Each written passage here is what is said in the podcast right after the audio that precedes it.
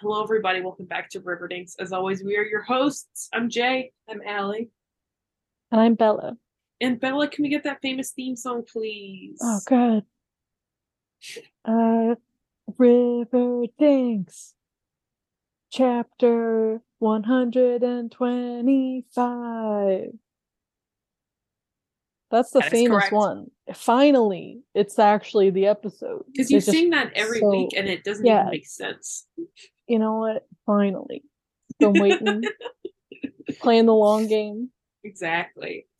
Um, and I'm just gonna hop right into this week's description because listeners, one of us was in Maine last week, and so we couldn't record.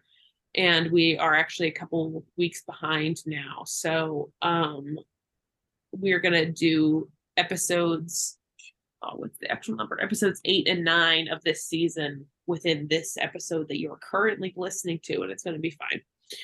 One this of is- was in Maine with Jay's mom. One of us was in Maine with guess my which mother. it was.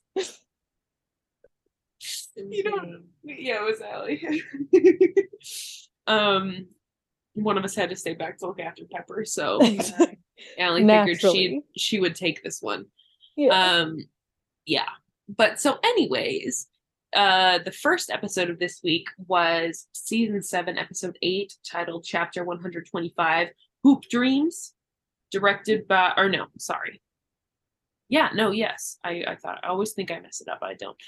Directed by You're. Cierra Shooter Glaude and written by Evan Kyle and originally aired on May 17th, 2023. A lot better viewership, a lot meaning a few decimal points, but that's a lot for viewership on this episode. It was the Reggie Fever. The Reggie Fever got people back in their seats for this one. Anyways, this what happened. Riverdale is a basketball town, we're being told, because apparently it's always been a basketball town. Sure, whatever.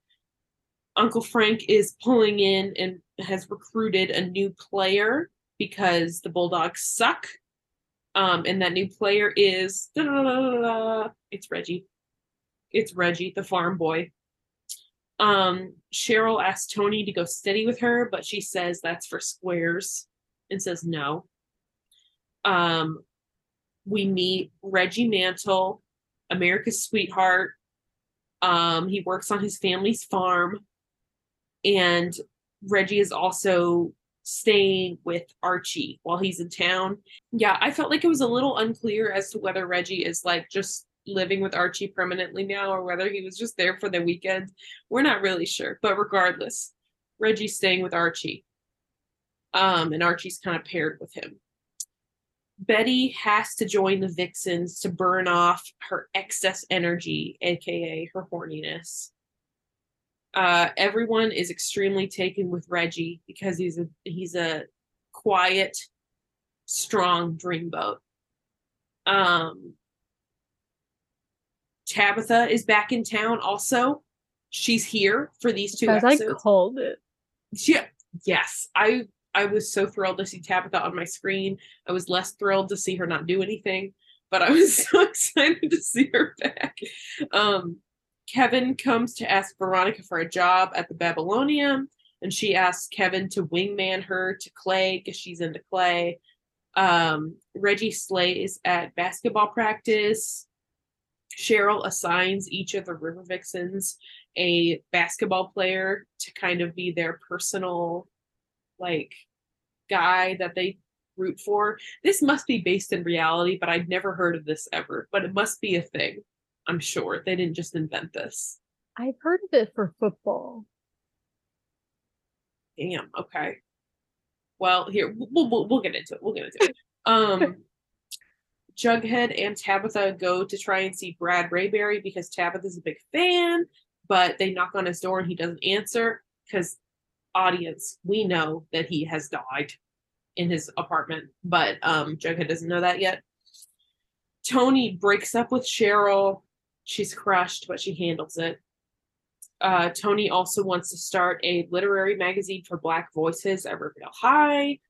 Um, Kevin tells Veronica that he and Clay are together, and she handles it like a pro and makes some comments that may or may not express her um her personal connection to the situation they're in. We'll get Uh, into it. we'll get into it. um reggie says that when he w- he tells archie that when he was at stonewall prep he was ridiculed and treated racistly by brett by brett We finally get Brett back, and it's for him to. It's for him to be racist. racist I did see To our that. Lord. Oh, He was on screen for maybe three seconds. he was on screen for three seconds he was not named he was uh less attentive viewers may not have even noticed that he was there but i noticed Literally, he he runs in, commits a hate crime, and then he's off screen. Like, ah roberta we asked for brett this isn't what we meant And Dawn is booked and busy on Yellow Jacket. Yeah, so she's busy. Yeah, She's not coming back. no. Um, but anyways, he would he says like basically when he was at Stonewall Playing basketball, they were racist to him, so he's like, I'm not going to try to make friends with the Bulldogs, um, because they also are racist and suck.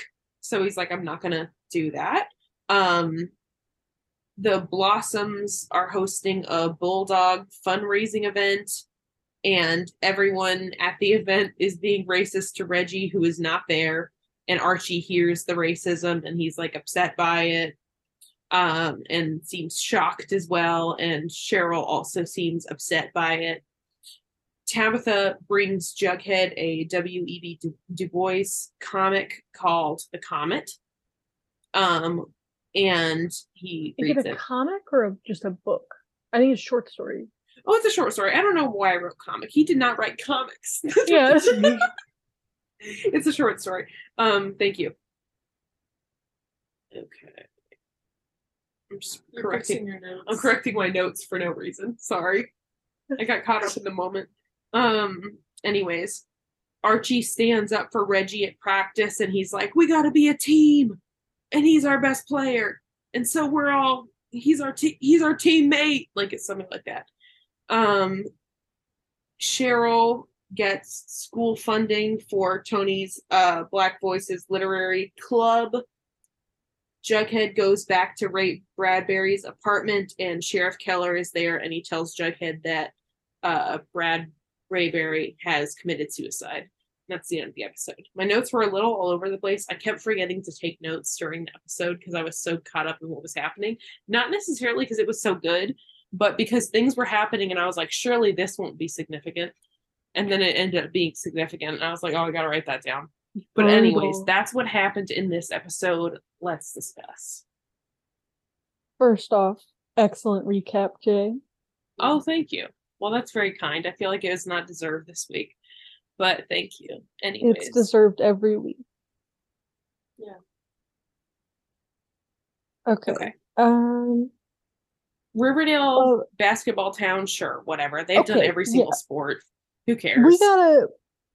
The first note that I had is when they're talking about basketball, they're like, people play basketball during most of the year, and then in the winter months, they play hockey on Sweetwater River once it's frozen over.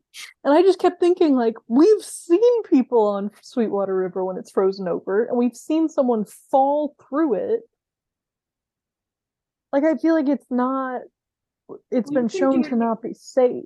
You can do it near the banks. In the Yeah. shallower part of the river, maybe. they have to take a bus In the to deepest- Sweetwater River. in the deepest the part day. of ice because when we saw in the deepest part of winter because we saw it was only like fall when it was like late fall maybe when Cheryl fell through because they had the fall Was festival I feel like That's true.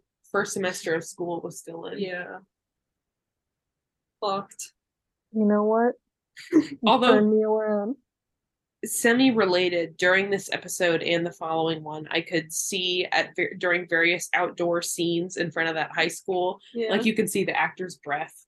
Like they are cold. They were filming this in the winter of canada. They were cold. Oh i was feeling for them um also that's a real high school. Can you imagine going there in real life no Me either. I would be too starstruck all the time. Can you guys hear me okay, by the way? I mean, I Okay, can hear yeah. you, but I'm next to you. Okay. Um, my second note is cut the gas, Captain, which I think is Archie to Julian. So I real. just- we Finally, got someone s- I said think it. Several cut the gases. Also, they introduce Reggie as Reggie the Blur Mantle, and they never call him the Blur again. I was really That's hoping that that was gonna be true. his thing. Yeah, That's a good point. that's a good point. It I needed to be also, granted, I'm maybe one of the least tuned in semi Americans in terms of high school sports. Maybe one of the least tuned in ever. Are people just like hearing about other high schoolers that are nearby and they're like, we gotta get that? Like, is that real? I've seen Friday Night Lights and they do it in that, but that's not real. I think it depends on the sport. I think it's Yeah. probably more of a thing for football, but it's usually more of a thing if it's like we're playing against this school and oh, they've got this player who's so good. But this is more like we heard about this kid who we don't play against. We just see some farm boy. That's what was Um, weird to me. And I know obviously yeah. like like it's television, it's not real. Who cares? But I mean like it was just interesting to me as like I was it just caught me by surprise. I was like, does this happen ever? Like I I don't sure it has so. happened once in history. how did they hear about him? He's not on Snapchat. Well, the, He's 'cause not he on was at Twitter. he was at Stonewall Prep. That's true. Okay, okay. I guess that They makes heard sense. about they heard Brett bragging about his About his sick hate crime. burn, yeah, like committing a hate It was crime. awful. ugh, that sucked. Um, I thought it was interesting them getting into how Reggie's dad doesn't get a GI Bill because they're Mm, not yeah. a white family. I did think, and and while the instances of it were like the hate crime and stuff, and just like him being treated with racism, I appreciated that they like included that as opposed to them like pretending the only kind of racial tension of the time was between like black and white people.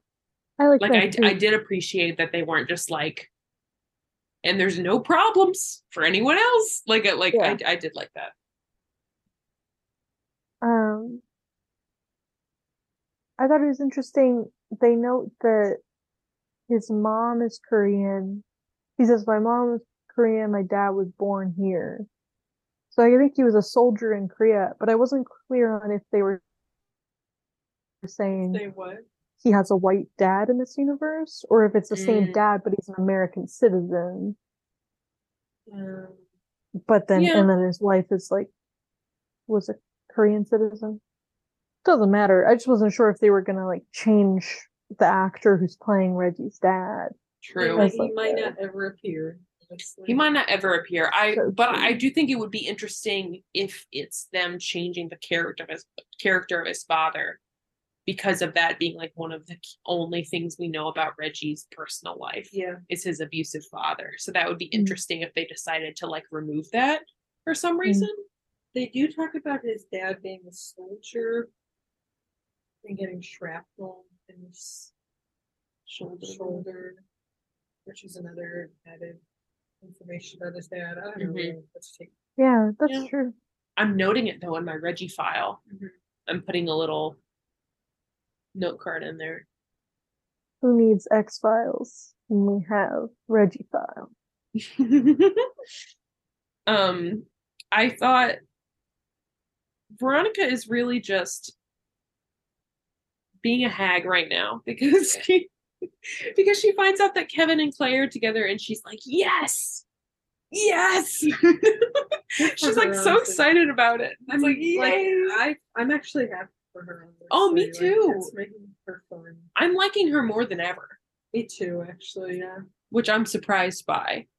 Because she's kind of like all the shit with her in the Babylonium is kind of like the same sort of idea as her in the speakeasy. but it's better. but I like it so much more.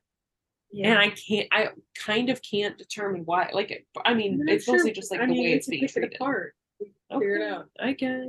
Um, I loved when Cheryl said to Veronica that she would get a ticket for speeding for trying to talk to Reggie. I thought that was really that was a pretty good burn. Mhm. I also would like to tip my hat to Charles Melton for this newfound, nuanced performance of Reggie. I think was very good, and I think I it's, really liked it. it. Really has is showing his range as an actor because Mhm. I think Reggie previously as a character does not, I think, probably give an actor much to hold on to because of his inherent wishy-washiness and changing his beliefs and, and, and alignments all the time. Yeah. But so I kind of maybe hadn't been thinking of Charles Melton as like, oh, he's a he's a great actor or whatever, because Reggie has just kind of filled in any role that they needed prior to now Mhm. but now seeing him as an actual like different character with a different kind of like presence i thought was very interesting and i and i thought he was good It's fun, kind of, that this season is giving them the chance to go like, what if instead Reggie were more like this, or what if instead like these Yeah. characters were more like this, and we get to Yes. just make some fun changes. Um, We can see Charles I- Melton. Oh, sorry. no, go ahead. We can see Charles Melton in the upcoming Todd Haynes movie with Julianne Moore and Natalie Portman. May, December, got rave reviews at a film festival. can Yeah. oh Um, but it got picked up by Netflix, so it's not even getting distributed to theaters. Oh. boo Ooh, Netflix. I said, I think in the last episode, that I was pretty sure Reggie Mantle in this episode was doing, or Charles Melton's episode, I guess, was doing a James Dean impression Mhm. because I had just watched Giant with James Dean. And I was like, maybe I'm just reading into it too much. But then this episode was largely about them trying to watch James Dean movies. So I I'm doubling down. I'm pretty confident about it now. you felt like that continued in the rest of the episode like you felt like he was still kind of but like i mean i haven't seen the film so I, i'm not aware but you felt like it was Just kind in of still I feel like he was being very James Dean. okay okay and that like, he especially was because of his accent like the just he was only in a handful of movies. he Mhm. died at like 24 so the only one that i know of where he has a southern accent well i don't remember east of eden but i know in giant he has kind of a more he's like a farm boy and has a southern accent It's Um, yeah, I really did enjoy him in this episode.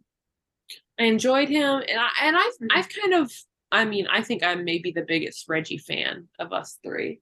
I'm kind of always on his side, like just like yeah, or not necessarily like in the actual plot, but I'm kind of always very entertained by him. But in this case specifically, I was actively rooting for him, which is different because usually I'm just like he's doing something funny right now. Yeah. And this one, I was like, Yeah. go Reggie, like which I enjoyed. Would you guys? I, oh, oh, I would say personally, I'm not like a huge Reggie fan. Like I've never, I've never been the ride or die Reggie fan as we have seen on this podcast. Um, but I, I did like him in this episode. I thought he was like a fresh addition. Like even though he's been in the show so much, filmed so many roles, like I thought that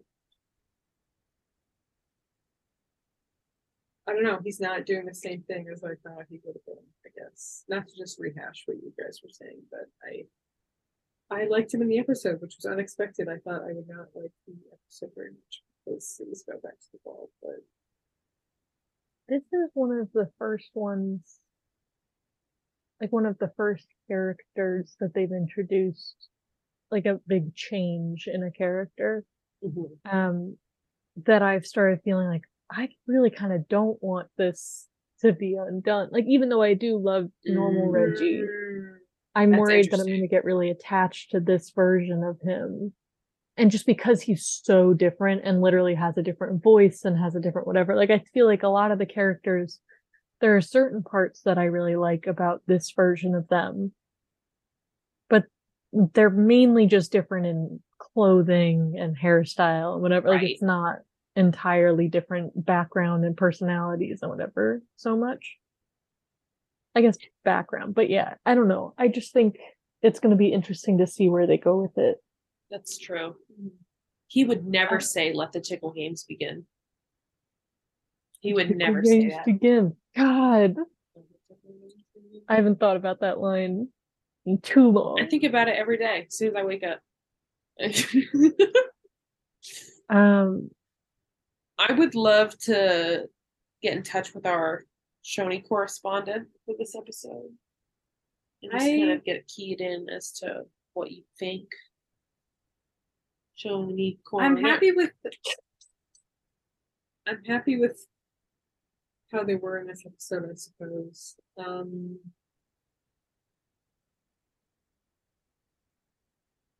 yeah, I mean they weren't. Damn, I don't know. Like I feel like Choni Corner used to be so inflammatory, and I would. I think it's because they were always on the rocks, and the writing was always terrible, and I was always so angry, upset, and like wishing that they broke up because it would have been better. Um, and now like the writing's decent for them. They're both getting screen time with each other and without each other. They both have plots with each other without each other. Um, Tony looked great in this episode again.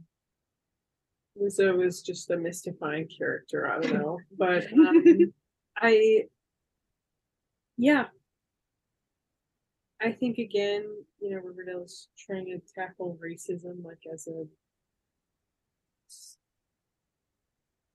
like the tonal shifts. I think are very. I don't know, like when we talked about like the earlier Emmett Till episode, I definitely was like, this is like so sudden and compared to like the t- other tones of the episode. Like, um, I thought it was like not great in that sense of like when like it would be so silly and then it would go to this like suddenly very serious topic. But I think that this show, like this episode, for example, like with Cheryl and Tony, like about like the Black Literary Club and stuff like that was like more down to earth and like an actual like plot on the in the episode rather than just like this I don't know if you guys understand where I'm going with this, but um I think I know what you mean. Like, like there's like a kind of bizarre like disconnect between like this is we're watching Riverdale on CW and they're talking about the murder of Emmett Till Yeah. versus them kind of talking about it on a Like scale that seems more realistic. yeah, their lives and like not that the Emmett like I don't mean to discount that. No, but I think like like this is like um like this is like a real freaking plot line for Choni for like once. Like this is like a real relationship issue that's like tangible that isn't like Cheryl is out committing crimes and like has an evil bitch of a mother who's killing people. Like it's not like that, I guess. Like it feels more grounded, which I like. And I like that they was working through it, working to work through it, um, both giving it their all. Amen. Like I I'm just I'm glad for where it is right now. I'm not I don't have a lot of negative things to say about it. Though I, they always deserve more screen time. Like they could always use two or three more scenes. True. I also liked, if I may chime in, that um even though she did come crawling back by the end of the episode, I liked that Tony was kind of like, actually, I'm not so sure about this for a minute, and kind of stepped away and then came back. Like rather than it just being like they're in a relationship now and now they're Cheryl and Tony in this Exactly. relationship. Yeah. That they had that disagreement or like that breakup and then working through it and they're not sure and Tony felt that she could leave and yeah. Yeah. I like a lot better than what we've previously seen in some earlier seasons. In my opinion. No, I agree. Yeah. I think um I liked this episode for them. I did like that they kind of took some time apart. I thought it was a little interesting that we see that Tony is pretty open, like she's out to both Clay and Tabitha. Yeah, I that thought was Mhm. surprising. Tabitha so chill with it. So with both chill. Clay and Tony. too. We were both like, oh, Yeah. Speaking of Clay, I thought it was a little weird or questionable of Kevin to like low-key out Clay We thought the same thing. Yup. We thought the same thing. Like I think it's one thing to be like well, no, I don't think there's really any way that that's an okay thing. I feel like that needs to be a conversation. He can't just And it wasn't Besides- even like him saying, like, I don't know if Clay would be interested in you, which would be Sure. still something, but more subtle. He was just like, Clay and me are together. Yeah, like, like, what it- if Veronica wasn't cool with it? at what if? Veronica wasn't cool? I also am getting increasingly frightened with the lack of Clay autonomy in the in the TV show. Yeah. I I would really love like if he would say and yeah. something or talk about something. You're right. You're right. You're right. Yeah. I mean, he's still being present. Like it's not too. It's not like it's too late or whatever. But I, Sure. in the past several times he's appeared, I feel like he's just kind of like background, and I would love to see him more. I think he's interesting. And I feel like it's all just him participating in or discussing his relationship with Kevin or working for Veronica. hmm hmm Yeah. Um, I think. Would you guys have any other thoughts about this specific episode? Because if not, I think we should move to the second one. Okay. I sorry, let me just check. I'm getting critical texts from a friend about a movie in which Pedro Pascal has a prosthetic penis. So I'm a little distracted. You need to take receive- some time, I guys, I need five to minutes. friend in need. Um, I thought Veronica's flirting with Reggie was weird. Like where he just kept being like, "I'm not," kind of pretty clearly like, "I'm not interested," and her just being like so heavily flirting, like or like, and same with flirting with Clay, but only to get whatever. I don't know. I thought that was weird. Um, That's fair. I liked Reggie picking Dilton for his team True. And then letting him get the final shot. Thought that was nice. Um, the Blossom fundraiser party was weird. I guess so. Did Cheryl steal the fundraised money or the raised funds? Is that what that was? Well, she said it was from the school, just for something else. She so said this was earmarked for a different purpose, so I thought that it because she over she the Oh. last time we see her Oh, before yeah. that, she's overhearing her dad being racist. you're right. Well, I did not catch that, but I'm assuming that was in fact what it was. Okay. It's a good good point. Um, they mentioned the W.B. Du Bois story, The Comet. I don't know if that's real. I didn't look it up, but it is real. okay, it being a, about a comet that hits New York City, and then a man and woman who are kind of linked. That almost made me suspect. I was like, "Is this real Tabitha?" And she's like trying to drop some hints or whatever. I she want Jughead. that. I want but- that, but they're not even doing it. I Uh, maybe not yet. Yeah. I'll ask. Um, and I did like that connection that she's like, it's about these two people that survived this comet, and it's like it's the two of them. Like, I like I Yeah. liked that, but I felt Mhm. like they didn't follow through. At least not yet. I think it's interesting that they're saying Brad Rayberry hung himself and left a note. I'm wondering if it's gonna come up that Jughead reads the note and then he's like, "This is not his handwriting," Mm, or something like that. could be. Um, oh, and then last but not least is Veronica saying, What are the chances he swings both ways? In reference to Clay. After learning that he's in a relationship with the person she's talking to. That's kind of crazy, actually. she's- I don't know. That's kind of crazy. Well, yeah, I don't know.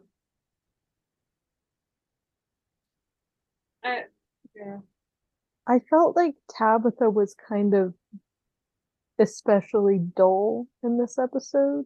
Yeah. Yeah. it's making me I feel bad. I really like I like Tabitha. I feel like she has a lot of potential as a character. But I'm wondering if maybe the actress isn't super strong. Just something every time she's talking, I don't know if it's the lines that are being written for her, which is very much an like a possibility. She just always seems very much like I can really see her acting or just mm, it feels very like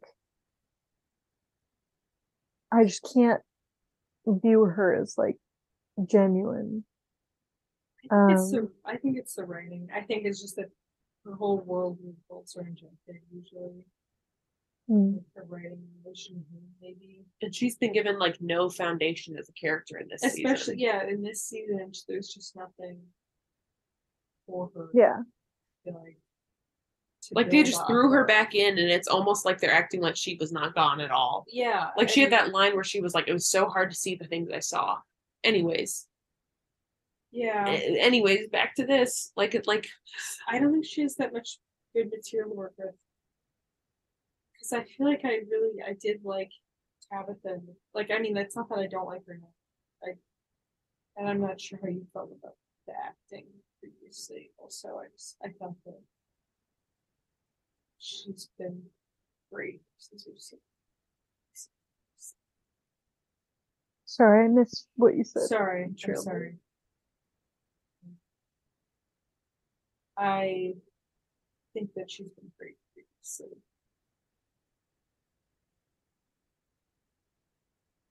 I think about her a lot because I keep randomly remembering when the world was ending and she made Jughead watch a three-hour movie Yep. because she was like, "You have to see Titanic before the world ends." They were in love. You don't get it. It was real. um, okay. Well with that oh, who would your MVP be for that episode?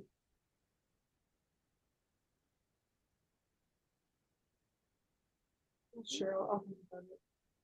Yes. Jay, I'm gonna leave you the one and only. Thank you, Reggie. Reggie is my pick because he's here. He's on a farm. He is soft spoken like now. Two seconds. But yeah.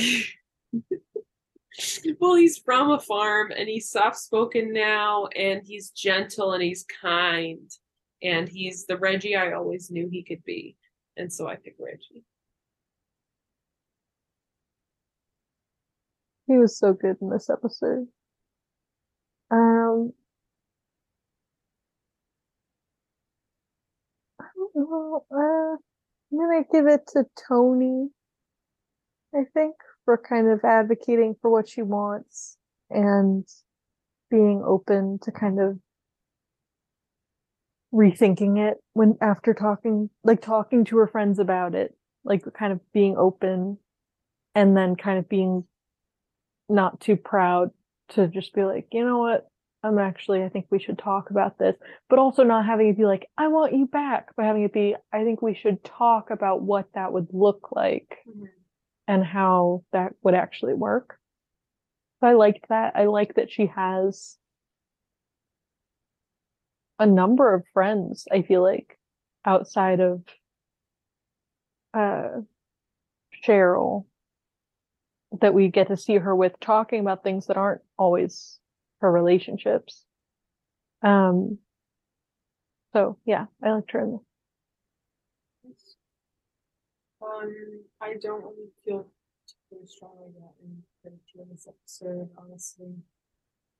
Um, so I'm gonna talk out and say Archie because I was fun that we finished. Okay. Yeah, I thought Veronica was funny in this episode. I liked her, but she was weird. Like her actions were strange. Like I, I can't get it up. So I don't do that. So true. And what would you give uh, that episode out of 10? Mm, I forgot about the object. Um,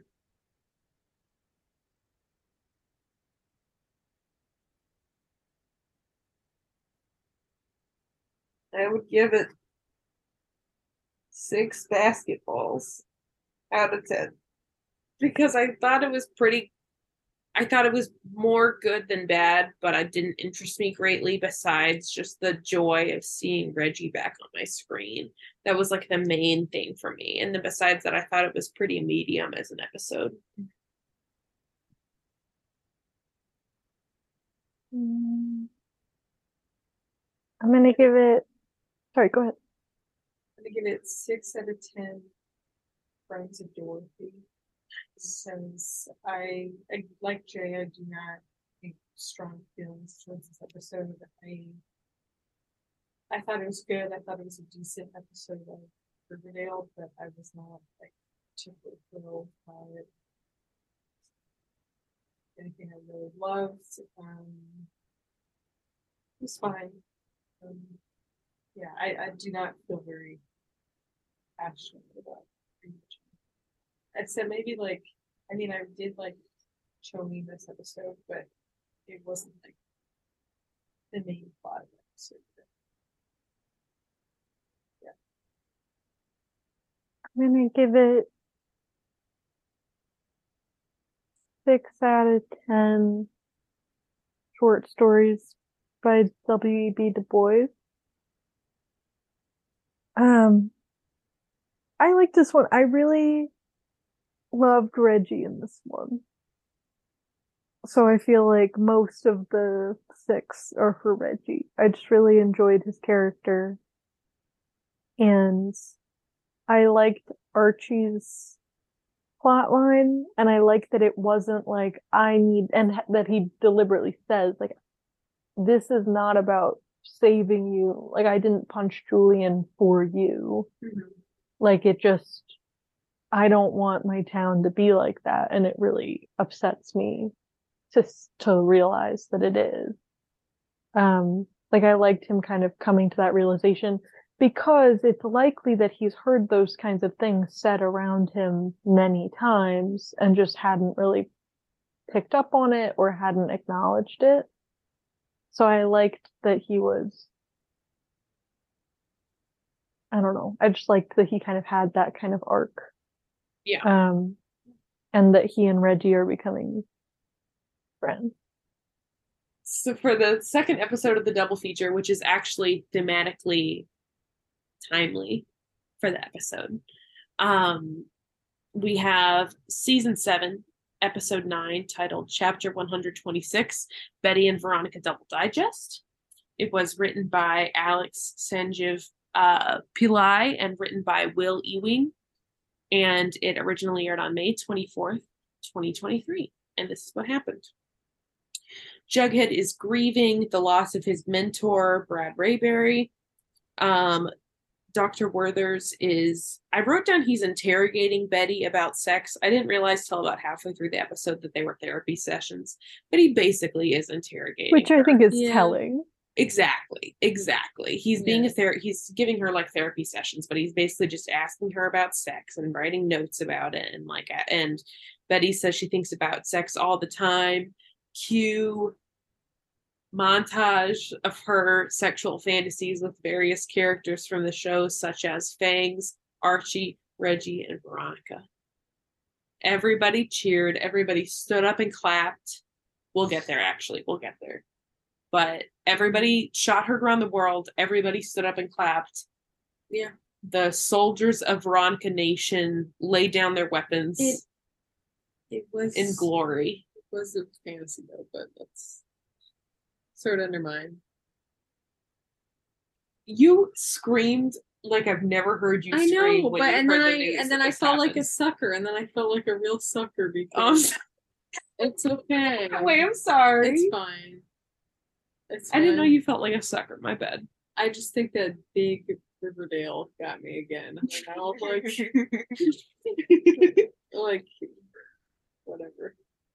I mean, I'm thrilled, and I am thrilled. Like we can get into it. Okay, but okay. From that, from when I did Scream, I I feel like a sucker now. So I'm sorry. I It's didn't mean to put you on the spot. Anyways, um, Betty says she thinks about sex all the time, and she might not want to get married ever. And Dr. Werther's is shocked and upset by that. Veronica is screening a James Dean double feature at the Babylonium, and she also has a date with Reggie after the show. But then turns out the film that they got from the studio is overexposed, so they can't show it, and they have to issue refunds to everyone, and everyone's really upset. And the studio won't send new tapes, and um, she can't get any new tapes from from any major studios because her parents have blacklisted her in Hollywood um, in kind of revenge for her buying out the Babylonium from underneath them. Uh, so they're going to reach out to independent studios instead, which I believe was Clay's idea. Uh, Mr. or Dr. Werther's is still kind of interrogating Betty about her sex dreams, and she describes a dream that's like a sex dream where she then is being watched having sex, and then she talks about how she thinks it's actually a desire for her to be seen as a human being, not just like seen sexually. She wants to be seen at all. Um, she breaks into Dr. Werther's desk at night and finds a copy of Lolita and reads it. Veronica is going to have a 4D movie screening because the only um, movie she could get her hands on was called the, the uh, the Eye- crawling eye. the crawling eye thank you. It's called the crawling eye and she's going to do a 4d screening to get people in the seats because it's not even like a new movie it's an older movie or like it's a few years old. Um so during the movie archie and reggie come out in big eyeball monster costumes and it's a huge hit everyone loves it uh betty after reading lolita uh confronts Dr. Werther's about owning the book and he's like I was reading Lolita because you are like the girl in Lolita because you are a sex crazed young girl and she's like actually you're a freak and a pervert for thinking that and for liking the protagonist of this book at all and for it kind of just roasts him pretty bad and calls him a pervert and is like, I'm no longer going to have any kind of therapy sessions with you, freak, and walks out. Um, the Babylonium showings are sold out because of the 4D thing. It's going great. Betty confronts her mom and is like, You can't be sending me to therapy like this. Why don't we just actually talk to each other and like actually talk about stuff that's going on? And Alice seems briefly like she's going to do it. And then Hal interrupts and is like, Don't talk to your mother that way. You're terrible, and ruins it. And then the next morning, Alice tells Betty that she is not her mother anymore. Um, Reggie shows up for his date with Veronica, and she stands him up because she's busy conducting movie theater business with uh, various executives on the phone.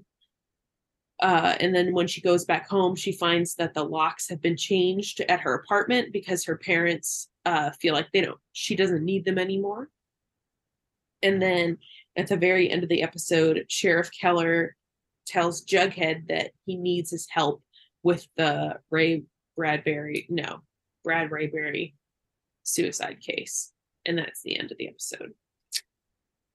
Yes or no? Did you guys like it? Yeah. Me too. Yes. Okay. Okay. Now let's discuss. I think for me, the main reason I liked it was that it, I mean, it was called Betty and Veronica Double Digest. It very much was about the two of them. Yeah. Like, not together as much as I wanted. I kind of thought I was hoping it would be about the two of them doing stuff together. You would think. You would In think, the one episode named after both. Of them. But I did like that their plot lines were just the central things Me that were happening. That was good. That was good. And they were kind of parallel, like the different things going on Yeah. in the sense of women's Like rights and autonomy and parents and stuff. There were similar themes. Yeah. I didn't see that the episode was called that. So when it brought up the the like names. Betty and then Veronica, I was like, wow, are they gonna do this for every character? Like this seems like it's gonna be a lot to fit in to one episode. And then it never brought up another character, and I didn't understand until the Yeah. episode ended and I saw the title. It was the same fonts that was on the cover of like the Betty and Veronica double digest like book Yeah. like that I yeah. that was in my house growing up. So that was fun. I liked both of their plots. I did. hmm I would say my complaint about Betty's plotline is the stuff with like Hal and her mom. I feel like I've seen it many times before, which is okay. In Riverdale. In Riverdale, yes. Or not not really, I guess. Like I think I'm just generalizing it. Um this is just I guess a minor complaint about the story. But I mean I think it does work with like her whole plot for the episode. I just like that was my low light, I think. Um I otherwise really loved it. I liked Veronica's B movie horror plot. I thought that was really fun. Um, I liked it way more than like her at the at the speakeasy. Um, I think it was fun to see her be like I don't know, like it's funny now that she's an underage um, movie theater owner. Like that's funny to me as opposed to her running a speakeasy and just being like this unbearable presence. Um, yeah, just getting I wonder- rolling. Why it's so much more palatable in this? Because I agree with you. Mhm. I like this so much better than when she was doing the speakeasy thing. And I think for me, one of the reasons is she is less cool and Yeah. collected in this one. She's kind of a loser. Nobody wants to go to her movie theater. Nobody wants to go to her movie theater. And she's a hag too. and she's a hag. Versus when she was doing the speakeasy thing, it was just like she was just like, I'm the I'm the coolest bitch around, and I have a speakeasy, and it doesn't matter what my daddy says, and it's like, And she let and I don't she, give a shit. She treated people like shit and people just took it and I don't know. yeah, I have like this season that she does it has to really earn people's um Respect. respect after hurting them. Um like when she hurt Archie and that sort of thing. And her like failing to be a businesswoman but then like succeeding like um kind of having to embrace being a loser, like outsider in that sense, because it's not something we've seen a lot of her character. Mhm. Um, I thought Mendes was a great actor. I mean, she, I think she's a good actress, but I thought in this episode she was good in really selling it, um, and really just being like Veronica the businesswoman in terms of like, I don't know, like I, I love the uncut gem sequence in, um, season five, I guess. Must be. Yeah, yeah. yeah. I watch it all the time. I just think it's so great. Um, I do. I really do. Um, and I felt a little bit of that here, which was which brought a smile to my face. I think it's also with the speakeasy, it was very much like there's no need for this. Like, Yeah, there was no real request for this. I think it was also wasn't she not even selling liquor not at oh, a lot of the first. Yeah. Stuff like that. Like it just is, it was just a weird, unnecessary exclusive club, basically. And I like that this is more like, no, she's from Hollywood and she appreciates the film industry. Yeah, exactly. Yep. Yep. And She she doesn't like this theater is about to close down, so she helps it out. Yeah, and like versus like the speakeasy and like pops, like I guess like her dad was bought out pops. Um I don't even remember how all of that went down, I guess. It but was this messy. feels so much more genuine like her like she actually has like no connection with her parents and they've shut her off completely. That's true. I think before it was even like she didn't even really buy it for like speakeasy. Like well, she like got the sh- deed or she it was but it wasn't like I don't know. This feels more like actually her taking action and and doing things and then kind of being at a disadvantage Wasn't and trying to bought figure out Pop? solutions. Yeah, she did I mean she had to she had to waitress there. But she did not have to waitress there. She did that of her own volition. she didn't have to. What do you mean she She owned the diner. You don't have to waitress when you own the diner. she had she was it was like failing and she had to waitress. I guess. Am I making this up? Mm, I always felt like it you was such a good memory for such specific plot lines on this show. It's really Mhm. impressive. she totally Yeah. was a waitress. Okay, what I'm thinking of is like the Like, first episode of season she three. To like, That's why I didn't like it. Was because I was like, you don't even have to be doing this. And she was like, I need to be working at Pops. And it was like, you own it. I don't think you do. Is not like It's not robust it's not enough. robust enough for our purposes. I was thinking about like like um at the beginning of season three when Jughead's doing his narration of like what everyone's doing for the summer, and Veronica's was like she's working hard. At, or no, e- even in, in like the one of the musical episodes, her like song she's like I'm working so hard to make ends meet, and it's like no, you're not. like it wasn't real. Whatever The internet is no help. no help at all. We'll just have to. The fans will come back to us and let us Yeah. know. Um I like that it's the movies that she likes, the movies like you said, Bella. Um that it's a something that people want. It's a service. Um that she doesn't have to hang out with the gays. Not that she has to, but like it makes her more palatable and like again, like I guess like not fringe, but like she's not She's not like the it girl. She's not the all. it girl right now. She's really not. And her her attempts to flirt with like everybody seem like really cloying and a little pathetic, which I actually like. So, like, I think it's silly and it's funny to see her that way. Um, and it makes me like. So. Mhm, mhm. That's what, Belle. You were saying this earlier about Veronica continually asking Reggie out in this episode, and the reason to me it didn't seem like a. It didn't come across to me as kind of like a like a not taking no for an answer type thing. It seemed more to me like Sure. more of like a pathetic kind of thing. Yeah. Where she was just Sure. like, Are you sure you don't want to go out with me? And he was like, No. And she was like, Oh, okay. I think, yeah, I think I was combining the different things of her and Clay. Just when she Mhm, puts her hand on his hand and goes like, you might want to consider picking up what I'm putting down. right. It's like Yeah. that is your employee. that okay, like, yeah. I did not like yeah. that at all. I did not like that at all.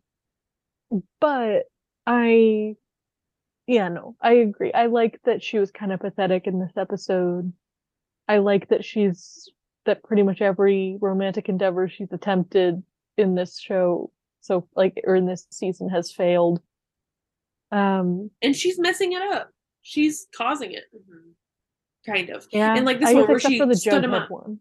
except for the Jughead one. Um, Um, but yeah, no, I did, I, I like that. the eyeballs were fun. Yep. The eyeballs were fun.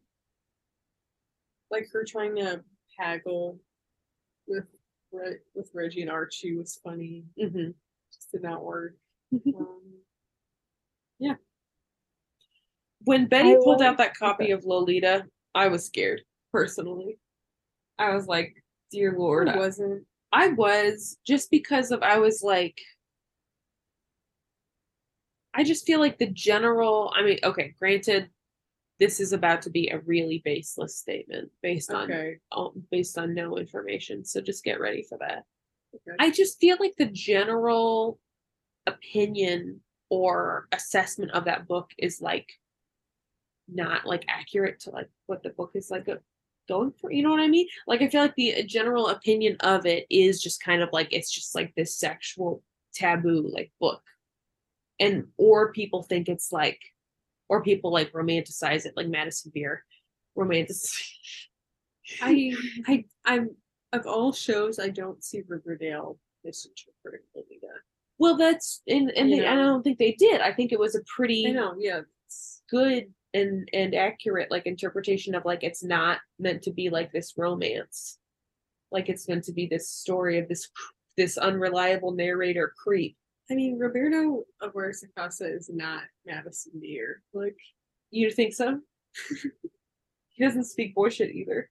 Um, I yeah, you're right. No, I mean I should have I should have just had faith. It's true. I mean, it is But scary, when she- though. I was scared too. They, like, you see that title, you're just like, I get, I get the fear, but also I wasn't about to be like, ah, Jesus, they're about to totally fuck. This Well, I up." think they're about to ruin the show, but I, what I meant is, I guess I'm just giving out awards for for meeting expectations. Okay. But I mean, like, they, I was glad that she kind of got his ass for real, in in her stellar, verbose assessment of Lolita. Like she, Mhm. like she had it. She figured it out she went on Goodreads and she figured it out, or she went on Grade Saver, whatever it's called. Snopes. Snopes. No, Snopes is like for No, stuff, Snopes right? used to be. I feel like before it did that, before it was a fact checker, I would go on Snopes in high school. All my high school English teachers are listening to this podcast right now. They're gonna me retroactively. You went on Snopes, and I would be like, in chapter three of Macbeth. Here are the themes. Like, you know what I mean? What's the? I don't think that's true. What am I thinking of? What's the website that everyone goes to for Shmoop? I Are you think you're thinking thinking of of Shmoop I must be. Spark 'Cause Notes is I what used I was to- thinking of. because I use Shmoop. Shmoop is like if you don't have time to read the Spark Notes, you've got That's- Shmoop. Shmoop is the lesser version. You're right, because Shmoop would always put it in like meant to be like palatable like terms in It's ways like that I always bullet found really annoying. But yes, God, it really is Shmoop. I it's think Shmoop. that is the Ma- the Now Mandela effect because I swear I live in a universe where Snopes is the one. Snopes was giving you notes on Lolita. You guys are so mean because Snopes and Shmoop sound nearly identical. no, you're totally right. You're totally right. And I just described exactly what Shmoop was, and you guys were like, "Hey, remember that website that did just this?" Guys, Spark Notes has a page for Seven Husbands of Evelyn Hugo for all the classes that are teaching that book. Wow. Anyways, Um, it's yeah. I feel like I used to just read Spark Notes of random books that I had no interest in reading, damn, but I just I wanted did to not know what happened in them. Brave. It was like I don't want to read this book, like this classic or whatever, but I would like to know what happened. right. Yeah. Like Yeah. reading the Wikipedia page for different movies, especially That's horror real. movies that I'm too scared to watch, Mm, but I want That's to a know what time honored tradition. yeah. Um, Anyways, did you guys have any other thoughts on um this Um, episode? Betty and Veronica, we didn't even discuss. Well, because they didn't even talk. Um, And Right. and you know what they should have done? Frenched. And they didn't. They did. I mean, I mean, they did in Betty's mind. In Betty's mind, which counts, I Which guess. counts.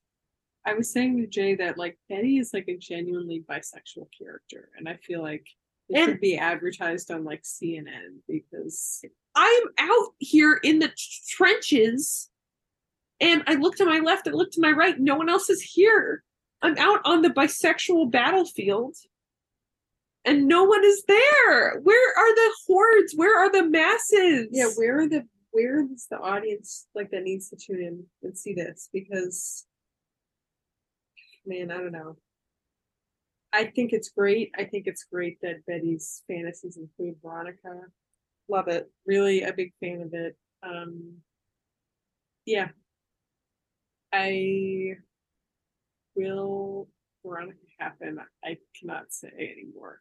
Wow. Um just because now that they've made That's like a bad Betty- omen if you won't even I say know because because now that they've made that like now that this is like now that we've seen that like fantasy of Betty's, I just feel like it's you think they've checked the box. They checked the box, which is I don't know, like can I live with that? Maybe. I mean, I guess. I mean, we'll see. I'm I'm happy with this for now, I guess. Um, but yeah, I shrieked when I saw that promo, and I'm like, it's like I've like I'm vindicated finally. Um and now I feel like a sucker because like this with the episode where Betty had the lingerie on, like we were talking about that. I like and I just like I feel like they're pulling my leg, which they've been doing for six years, which is fine. I don't feel like you can you should give up hope though yet. Because there's a lot more episodes to go, Yeah. TBH. Okay. And the seeds are being sprinkled. Maybe they won't grow into anything at all. Maybe they'll right. grow I mean, they- into anything a could tree happen. and it'll all boop tree. Literally anything could happen right now. You're right. I just I just that they've so clearly established it's not that funny. They've so clearly established it your reaction to an boop tree. It's so funny to me. Okay, whatever, whatever. whatever. Um they've established this fantasy as likely as Betty and like Game of things. You know. Which is fine. Like But also Betty and Archie are one of the main things. And she, he was in it. but so was Betty and Jughead, which has happened. That's what I mean. I feel like you can't like But cross they're it out. heterosexual and they've had literally hundreds of minutes of screen time together. Having sex. I'm not Like, saying it's definitely going to happen. I just think there's not enough here to rule it out. Okay. You know? I guess because they've established this fantasy, I think that's just what it's gonna say. Okay. But I don't know, like like you've said, like I think there won't be an end game, I guess, at this point. Um and Betty said she doesn't want to get married ever. Here, check this out. Um, God in heaven, if Veronica will not happen, strike me dead. Stop! See, it didn't- happen. The the the Listeners, I live. What time does Riverdale air? Like I don't even know. It's the clock airs tomorrow 9 night. p.m. Well, when does like probably eight or During nine, eight or nine. So the clock strikes at 9 p.m. on August 24th. Is that the 23rd? And Jay drops dead because Veronica did not happen. No, I just said it, and I was not struck dead. That means it might happen. It's Starting to get goofy, Bella. Do you have any thoughts on this? Um, Preferably non-goofy. I mean, it did kind of seem like they were hinting now at both Betty and Veronica being bisexual. Yeah. Veronica Again- does Yeah. know about bisexuality. Yeah. I was a real hater before, like before this season. This is how we know what's going to happen because I'm becoming doubting Thomas, and you guys are both, and you guys are both in the camp now. I can't believe we won Bella in the Veronica War. this is so, this is huge. I, I, I honestly liked the Betty and Alice stuff. I agree, Yeah. it felt kind of repetitive, Yeah. even Yeah. though it's a different story. I just I liked that kind of idea of like this overly controlling kind of mother slash housewife in the 50s being really miserable but not really being able to talk about it like kind of a Yes. feminine mystique idea idea um I agree. I like that. Me too. I part of the like that kind of, and I just read a book kind of about that, so that was I think part of why I was like, hey, um, I when she says like, you know what, you're right, like you don't need a mother, so from now on I am not your mother. I thought that she was about to be sent to Sisters of Quiet Mercy. Me too. Yeah, me too. Because she's like, Dr. Worth, like, you're right, Dr. Werther's is not the right treatment for you. Or, like, I really thought that it was about to become, like, she's gonna go visit Ethel again. Yes. I, you're right about the Alice thing. Like, I do like that. I think it's interesting that she's so miserable. I guess, like, when I said that, maybe it was being refreshed. Like, Alice has been so miserable for so long in this show. Like, the whole episode about her singing about her dead kids. Like, Yeah. God. I do. I agree, though. I liked that conversation between them, um, because we'd talked previously about how like we feel like she's kind of like what do you? Sorry, what do you- Sorry, I'll tell you guys after I interrupted you. Okay, Sorry, Sean. Is is that deep? Greg? Yeah. Are you fucking kidding me? Sorry, we're gonna have sorry, to, we have to pause what I was saying. That Gregg Araki directed multiple episodes of Riverdale, which I did not know. That's really crazy. because I saw, I've seen him talk about Riverdale when he's like, "Oh, it's the gayest thing on TV." Like Archie's taking his shirt off, and all the other guys are taking their shirts off. And he directed the episode "The Wrestler," along with. That might be it, actually. No, I think that's the only one. That's the only one. Yep. That's great. That's crazy. A season two episode. sorry, wow, that's really crazy. That's amazing. God damn. It's when Ch- Chick is a webcam model. That's great. Oh. That's yeah. And we loved it when that happened. Yay. Sorry, Um, you're good. That was very important. Um, what I was gonna say was we've talked about how in this season so far, Alice has seemed very like one note in in kind of the providing the presence of being like the oppressive maternal oppressive and oppressed like maternal figure and repressed Mhm. as well. Um and i did like that there were kind of like some cracks in that in the conversation she was having with betty at the end but she was like Mhm. you're unhappy and why can't we just talk about this? And then hal like cuts it off. Like it seems like she was almost kind of gonna like give in to that and then hal cut it off which i liked in terms of the dimensions of the character but I also liked thematically, and I also liked because Madchen Amick got to stretch those acting chops. She got to wipe the dust off of those things and Like give them Kira. a, give them a run. Yeah, I thought. Mhm. Well, she was phenomenal as always. She was great. But- I don't think she's had much material to work with. Not necessarily even in like a writing shortcoming. I just mean like, although I think she could be written better, I just think like she as a character is not being used immensely at the moment, Mm. more than just being like the same kind of source of conflict for Betty. But I thought she was really good. And she always is. And Madchen, if you want to come on the podcast, feel free. Just text us. we just decided we took a vote we decided you know what if she really wants to i guess we can have her Yeah, Madchen, we decided, I guess. We'll it take just you. seems so important to her if we're free, then we'll have you. we'll check our schedules We'll Madchen, this is all a joke. I'm falling at your feet. Madchen, I'm falling at your feet. I'm putting I'm laying my body down on a puddle so you don't have to step in the puddle. Madchen, I'm please. free thursday evening please. Uh, Any um, other I thoughts on the episode? I liked Veronica's line when Kevin's like, What do your parents want? And she says, To see everyone but themselves fail, including their own daughter. Yeah. that was a good line. Yep. That was good. I also liked Alice going, I am an adult woman. I don't need therapy. That was funny. That was good. That was- yeah. There's good lines in that episode. hmm for sure. I liked the thing with um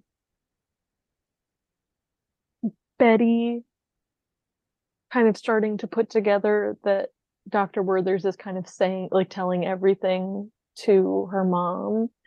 Like when she says she doesn't think she'll get married and then she her mom buys her a bunch of bridal magazines Mhm. like that day and then she tells him she writes in her diary when she comes home and she like Alice has read all of her diaries. Yeah. And called a priest for an exorcism.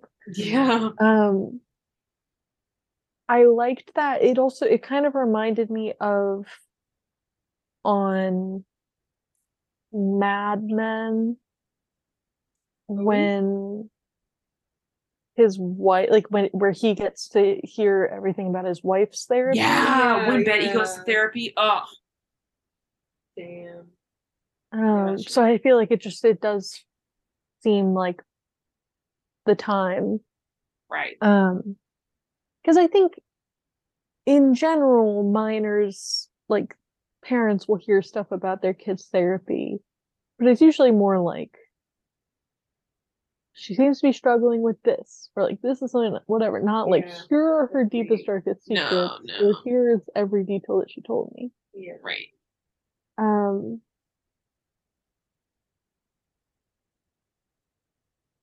I like, oh, what I don't think I knew that 3D was a thing back then. I kind of Um, don't think I it don't know. was. I mean, but they did have it. I think it, I've Must seen, there's a famous picture of a, like an old, like an old picture of a movie theater where everyone's wearing the glasses. Every time I see that Oh. picture, I'm like, what the hell is this? What the hell is this? Oh. The first 3D movie was in 1920. Oh wow. Okay. What was it? Um, the Wow. first boom and period in 3D cinema was um, 1952 to 1955 with movies such as House of Wax, Wow. Dial M for Murder, um, Vincent Price movies. Okay. Well, I guess they were. They had it. Yeah. Okay. I'm wrong. I'm gonna read more about this because I wonder how they did it with those cameras back then. Mm-hmm. Yeah.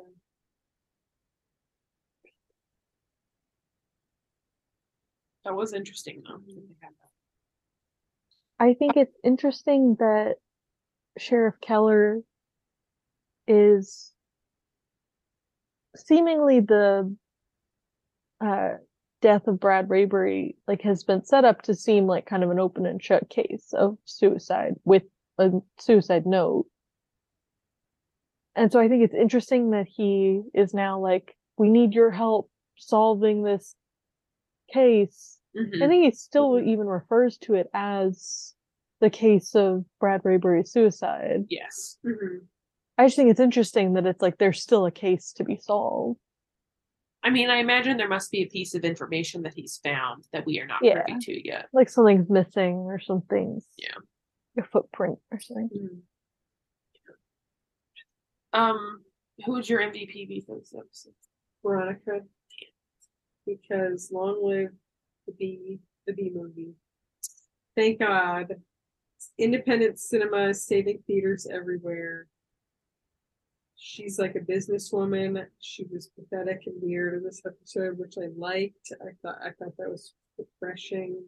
She was a hag, which I liked. Um I yeah, I I really liked her in this episode. I thought that everything with the phone I was really fun. She was really dedicated to like her business and not in like a greedy way or like trying to prove her parents wrong in a sort of way or anything like that. But like she literally has to do it to live now and like it's her business and she wants to see it succeed and she has her employees are her friends and that sort of thing. And I'm just renting now. I don't I really liked her character in this. Um yeah. I'm or I guess like it just relatively compared to like literally every other season, etc. Yeah, that's right. It was Veronica. She's great. Nice. Bill? I'll give it to Betty. I liked her interactions with Alice, like I said. I liked I like that she's so comfortable with her sexuality. Mhm. Um I mean, like she's obviously still figuring stuff out. I just like that she's not that she's being kind of defiant in those sessions with Dr. Werther's. Like she could Mhm. very easily be like, I don't think about sex or something like that. And she's like, I think about it all the time, and that's really actually quite normal. Um and I like her yeah, I just I liked her interactions with people. I enjoyed the um montage in the beginning of just her making out with all the main characters. I thought that was fun. Yeah. Um and yeah, I liked her defiance. Nice. Nice. I'm gonna give it to you guessed it, Midge. Because she is pregnant, she does not give a fuck. She is pregnant, she's at the movies. Not me acting like pregnant people can't go to the movies. It sounds But you know, like no, but but what I mean is like story wise. Like she she is chilling. She's doing cheerleading practice. She's doing cheerleading practice. She's working at the movies. She's seeing the movies. She's just, you know, having a grand old time. And I just think it's funny because we learned she's pregnant and then it's like no more Midge now for a little while. Mhm.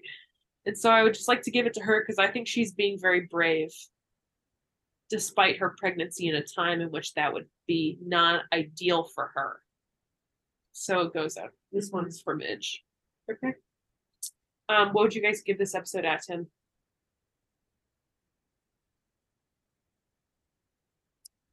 give it seven point two five crawling eyes. Um, I gave I rushed out ahead to use that now.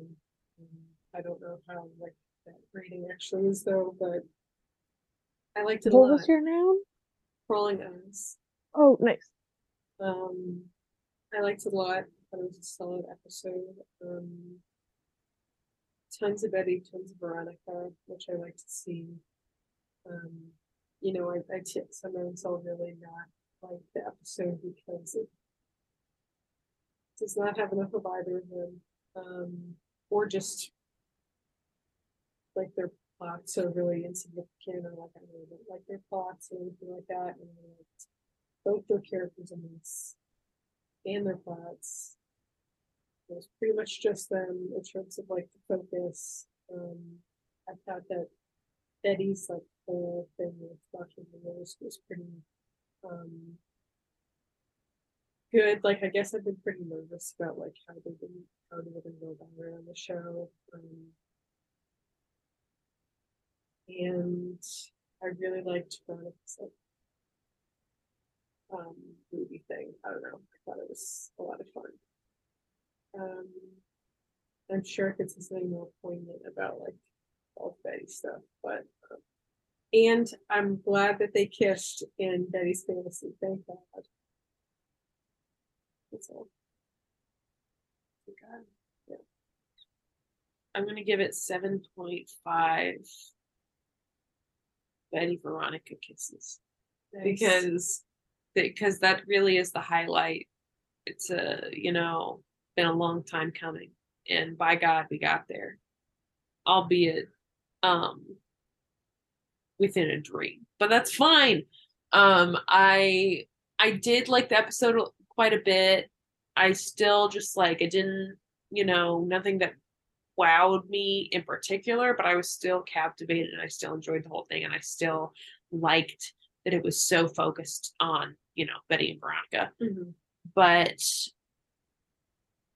yeah, really looking at my watch, hoping they're gonna ring in some non 50s plot lines at some point soon. We'll see.